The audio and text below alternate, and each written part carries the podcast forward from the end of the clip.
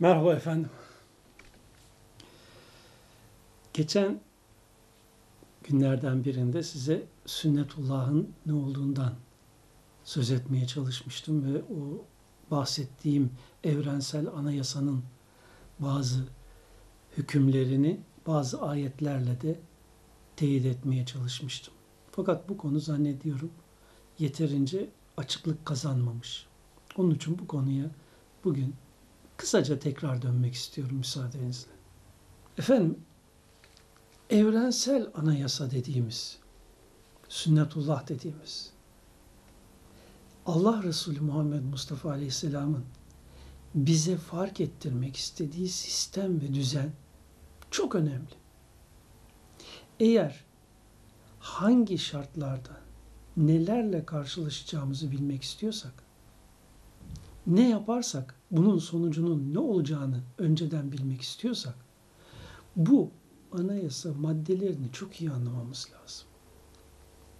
Bakın, birinci olarak şunu bilelim.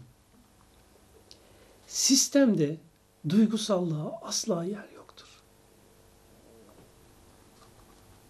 Her birim kendisi için ne kolaylaştırılmışsa, yani doğasının, fıtratının gereği neyse rahat bir şekilde onu yapar. Bir başkasını düşünmeden. Şimdi düşünün. Bir timsah su başına gelen o susamış ceylanı boğazından yakalayıp suyun içine çekiyor. Hiç onda acıma diye bir duygu yok. Merhamet diye bir duygu yok. O sadece hayatta kalmak için kendi doğasının getirisini ortaya koyuyor. Hiç bu konuda bir duygusallık içine girmeden. Bir aslanın bir tavşanı parçalayıp yemesini düşünün. Bir yılanın bir fareyi yemesini düşünün. Hayvanlar alemindeki bir olay bu. Bizde acıma var değil mi? Ama buna rağmen paşa paşa gidip o tavuğu kesip, o civcivi kesip, o ördeği kesip, o minik kuzuyu kesip, o danayı kesip, balığı yakalayıp, biz de doğamızın gereğini hiç duygulara kapılmadan ortaya koyuyoruz. Yani sistemde gerçekte duygusal bir davranış yoktur. Herkes kendi doğasının getirisini ortaya koyar. Dolayısıyla yarın ölümle birlikte içine gideceğimiz ortamdaki çeşitli canlı türleri de kendi doğalarının gereğini ortaya koyacaklardır. Ve hatta şu anda aramızda bulunan görünmeyen bir yığın varlık, kendi doğalarının gereğini ortaya koyuyorlar. Hiç insanlara acımadan. İşte böylesine acıma duygusunun olmadığı bir evrende yaşıyoruz. Bu bizden çıkan zaman zaman merhamet, acıma gibi duygular bizi yanıltmasın. Allah'ın o çok merhametli diye bahsedilen özelliği insandan her ne kadar zaman zaman açığa çıkarsa da temelde, sistemde acıma diye bir duygu yoktur. Bunun yanı sıra diğer duyguların hiçbiri de yoktur. Her birim kendi yaratılış doğası ve fıtratı üzerine ne gerekiyorsa onu uygular. Onun için de yarın ezel, ebediyette karşılaşacağımız çeşitli ortamdaki o zebani diye tarif edilen insan üzerinde mutlak hüküm ve güç kullanan varlıklar da aynı şekilde hiç acımadan işlevlerini ortaya koyarlar.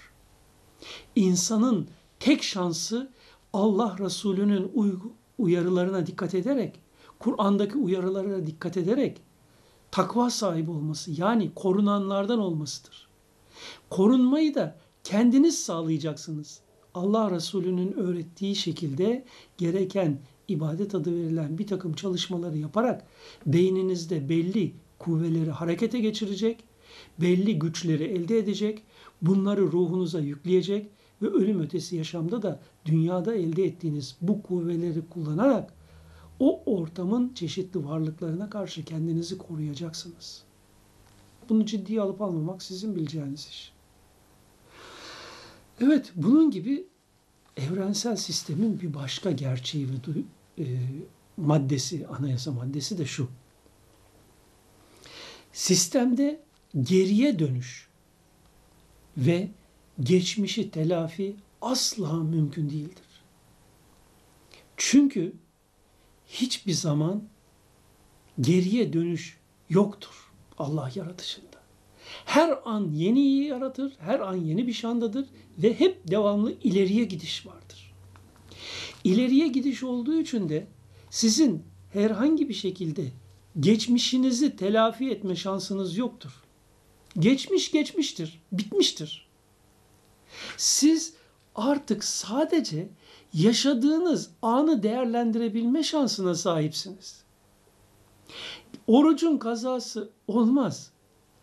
Oruç zamanında tutmadıysanız bugün oruç tutarsınız farz olmadığı halde süreçte ve o tuttuğunuz oruçla geçmişte kaybettiğiniz şeyleri belki bir ölçüde yerine getirebilirsiniz. Ama geçen geçmiştir, kazası olmaz. Namazın kazası olmaz. Namaz o yaşanılan ana ait bir değerlendirmedir. O anda siz eğer o anı, o namazı yaşayarak değerlendirebilmişseniz ne ala. Değerlendirememişseniz o geçti gitti. Geriye dönüş yok. Orayı telafi edemezsiniz. Yani dünü telafi etme şansımız yoktur. Sadece yaşadığımız anı değerlendirip geleceğimizi o değerlendirdiklerimizle daha iyi inşa etme şansına sahibiz. Sistemde mazerete yer yoktur. Bu da ana maddelerden bir tanesi. Siz hiçbir şekilde yarın herhangi bir mazeret öne sürerek yapmadıklarınızı veya yapamadıklarınızı geçiştiremezsiniz. Ya belli çalışmalar yaparak o şeyi elde edeceksiniz veya o şeyden korunma şansını edineceksiniz veya yapmayacaksınız. Bunun sonucunu yaşayacaksınız. Mazeret serdedeceğiniz bir mahal, makam, bir tanrı yok karşınızda. Tanrı'ya yaptığından sual sorulmaz değil olay. Çünkü Tanrı yok. Tanrı olmadığı için de Allah ismiyle işaret edilen varlık soru sorulacak bir mahal, bir mekan, bir muhatap değildir. Siz ben bunu bilmiyordum demeniz bir şey değiştirmez. Bardak elinizden kayıp mermere düştüğü zaman ben kırılacağımı bilmiyordum mazereti geçerli değildir. Yüksek bir yerden yere düştüğünüz zaman ben parçalanacağımı, kırılacağımı veya bedenimin out of order olup bu dünya ile ilişkimin kesileceğini bilmiyordum demeniz bir şey değiştirmez. Sistemde Allah'ın yaratış kanunları geçerlidir. Bu kanunları bilmemek hiçbir zaman mazeret olmaz ve sizi kurtarıcı bir olay değildir. Dolayısıyla Allah'ın sistem ve kanununu çok iyi bilmek zorundayız. Çünkü bilmemek mazeret değildir. Ben bunu böyle düşünememiştim. Düşünemediysen sonucunu yaşayacaksın. Böyle netice vereceğini anlayamamıştım. Anlayamamışsan onun sonucunu yaşayacaksın. Sistemde mazerete yer yoktur. İşte evrensel anayasanın bir maddesi de buydu.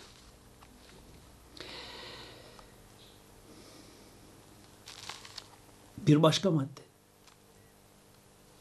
Birimden ne açığa çıkmışsa kişi onun sonuçlarını yaşar. Bugün iyi, mutlu, huzurlusunuz veya pişman, üzgün, bedbin, karamsarsınız. Bunların hepsi sizin dün yaptıklarınızın sonucudur. Allah'ın bir sistemidir ki herkes kendi elleriyle yaptıklarının sonucunu yaşar. Herkes düşündüklerinin sonucunu yaşar.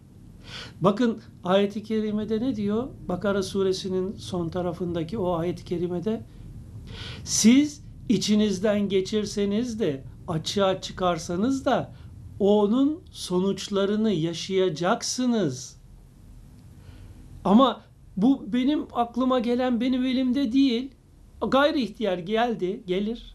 Çünkü o aklınıza gelen daha evvel bir şekilde sizin veri tabanınıza girmiş olan şeydir. Zamanı gelmiştir ve sizde açığa çıkmıştır. Öyleyse veri tabanınıza yanlış bilgileri, yanlış duyguları, yanlış şartlanmaları sokmayın. Çünkü bu girmişse bunun sonucunu kesin yaşayacaksınız. Burada bir otomasyon sistemi vardır adeta. Allah'ın yaratmış olduğu bir otomasyon sistemi. Ne yaparsanız onun sonucunu yaşayacaksınız. Allah onları asla azap etmez. Onlar elleriyle yaptıklarının sonucunu yaşayarak cehennemi yaşarlar. İşte burada vurgulanan gerçek bu. Öyleyse yarın neyle karşılaşmak istiyorsanız bugün onu oluşturacak olan şeyleri düşünün ve uygulayın. Yoksa size havadan yapmadığınız şeyleri bağışlayacak bir Tanrı yok. Allah sistemini ve düzenini kurmuş, siz o sistem ve düzen içinde meydana gelmişsiniz. Bu sistem ve düzen içinde meydana gelmenizin sonucudur ki ne düşünürseniz, ne yaparsanız yarın onlarla karşılaşacaksınız. Onun içindir ki kendinize yapılmasını istemediğiniz şeyi başkasına yapmayın. Size nasıl davranılmasını istiyorsanız karşınızdakilere öyle davranın. Karşınızdakilere verici olun ki Allah sizde vericiliğini açığa çıkarsın. Evet, evrensel yasanın bir başka maddesi. Bil fiil veya bil kuvve. Ortaya koymadığınız şeyin sonucu hiçbir zaman karşınıza çıkmayacak. Öyleyse şunu bilin. Gelecekte, kabir aleminde, mahşerde, cehennem veya cennet diye tanımlanan boyutlarda başınıza gelecek olanların hepsi sizin bugün beyninizden bil kuvve veya bil fiil ortaya çıkardıklarınıza bağlıdır.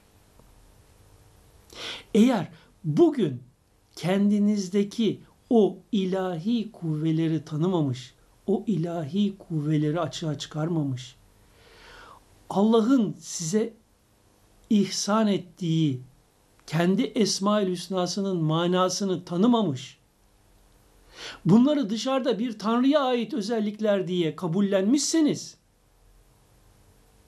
bunları değerlendirememenin sonucunu ebediyen yaşayacaksınız. Onun için bütün gelmiş geçmiş evliyaullah, hakikata erenler hep kendini tanı, kendindekini tanı demişlerdir. Onun için nefsini bilen Rabbini bilir demişlerdir. Rabbini bilmek, nefsinin hakikatini bilmektir. Nefsinin hakikatini bilmek, Rabbini bilmektir. Dışarıdaki ötedeki bir tanrıyı değil, senin varlığını meydana getiren Allah'ın güzel isimlerinin bir terkip halindeki oluşudur. Siz kendinizi meydana getiren bu ilahi özellikleri tanımakla mükellefsiniz. Bunları tanıyıp da gerekeni uygulayarak yaşayamazsanız ölüm denen dönüşümden sonra bunları açığa çıkarma şansınız yok. Çünkü dünyadayken beyinde bunlar açığa çıkar. Bu açığa çıkmanın sonucu meydana gelen kuvveler ruha yüklenir ve ruh da bunu otomatikman ebediyete kadar yaşar. Ruhta bunları açığa çıkarma özelliği yoktur. Dolayısıyladır ki ne olacaksa hepsi dünyadayken olma imkanına sahip. Ölüm sonrasında kimsenin artık yeni özellikler, yeni kuvveler kazanma şansı yoktur. Dünyada edindiklerini geliştirmenin ötesinde. Dolayısıyla bu olay da çok önemlidir. Bir başka önemli olay. Her tür kendi fıtratının doğasının gereğini uygular. İnsani değer yargıları, duygular, düşünceler o varlıklar için geçerli değildir. Dolayısıyla sizin gittiğiniz boyuttaki tüm canlılar ve varlıklar hep kendi doğalarının gereğini yapacaklar. Asla ve asla size acımadan, nasıl ki siz hiç acımadan o canlıları kesip yiyip, zevk için kürklerine bürünüp, kendinizi süsleyip beziyorsanız, aynı şekilde diğer canlı türleri de kendi doğalarının gereği olarak sizlere, bizlere bunu uygulamak isteyecekler.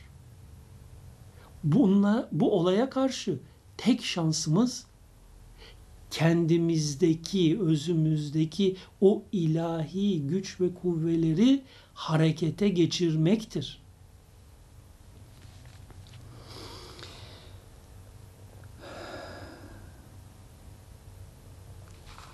Sistemde soru sorulacak bir tanrı yok. Niye beni böyle yarattın diyeceğiniz bir tanrı yok. Sizde bir türlü, bende bir türlü. Siz böyle var olmuşsunuz, ben böyle var olmuşum. Eskimo öyle var olmuş, Hintli böyle var olmuş, Afrikalı şöyle var olmuş. Siz Afrika'da da dünyaya gelebilirdiniz, Hindistan'da da bundan 300 sene evvelde gelebilirdiniz, 500 sene sonra da. Allah'ın sistem ve düzeni içinde böyle meydana gelmişiz. Bu niye böyle diye sorgulayacak bir halimiz de yok. Böyle bir sorgulamayı yapacağımız muhatabımız da yok. Herkes elinde olmaksızın mevcut şartlar içinde var olmuştur. Biz eğer bu gerçeği anlarsak, hiç kimseyi dilinden, dininden, ırkından, renginden, cinsinden, türünden dolayı ayıplamayız, kınamayız, sorguya çekmeyiz.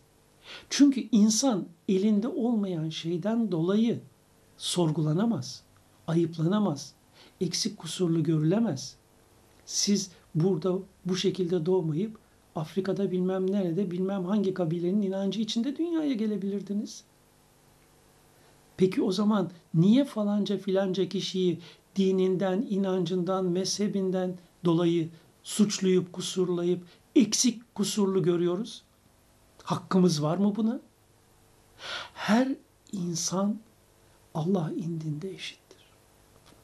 Her birimiz bir diğerimizi yargılamak için değil, kendi özümüzdeki, hakikatimizdeki Allah'a ermek için varız.